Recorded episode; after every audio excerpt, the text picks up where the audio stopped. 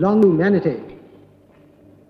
At the dawn of history, India started on her unending quest, and trackless centuries are filled with her striving and the grandeur of her successes and her failures. Through good and ill fortune alike, she has never lost sight of that quest or forgotten the ideals which gave her strength.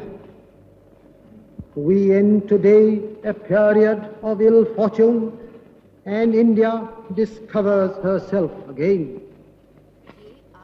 The achievement we celebrate today is but a step, an opening of opportunity to the greater triumphs and achievements that await us. Are we brave enough and wise enough to grasp this opportunity and accept the challenge of the future? Freedom and power bring responsibility. That responsibility rests upon this assembly, a sovereign body representing the sovereign people of India. Before the birth of freedom, we have endured all the pains of labor, and our hearts are heavy with the memory of this sorrow. Some of those pains continue even now. Nevertheless, the past is over, and it is the future that beckons to us now. That future is not one of ease or resting, but of incessant striving, so that we might fulfill the pledges we have so often taken and the one we shall take today. The service of India means the service of the millions who suffer. It means the ending of poverty and ignorance and disease and inequality of opportunity. The ambition of the greatest man of our generation has been to wipe every tear from every eye. That may be beyond us, but so long as there are tears and suffering, so long our work will not be over. And so we have to labor and to work and work hard to give, to give reality to our dreams.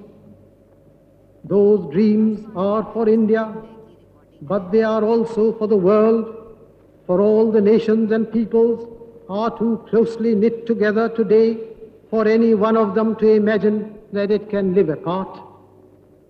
Peace has been said to be indivisible, so is to the people of India, whose representatives we are, we make appeal to join us with faith and confidence in this great adventure.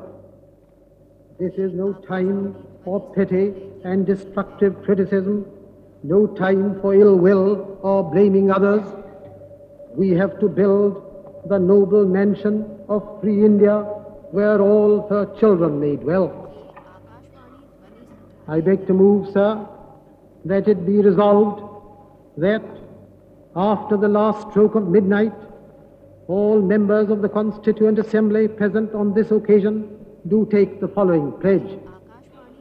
At this solemn moment, when the people of India, through suffering and sacrifice, have secured freedom, I, a member of the Constituent Assembly of India, do dedicate myself in all humility to the service of India and her people, to the end that this ancient land gain her rightful place in the world and make her full and willing contribution to the promotion of world peace and the welfare of mankind.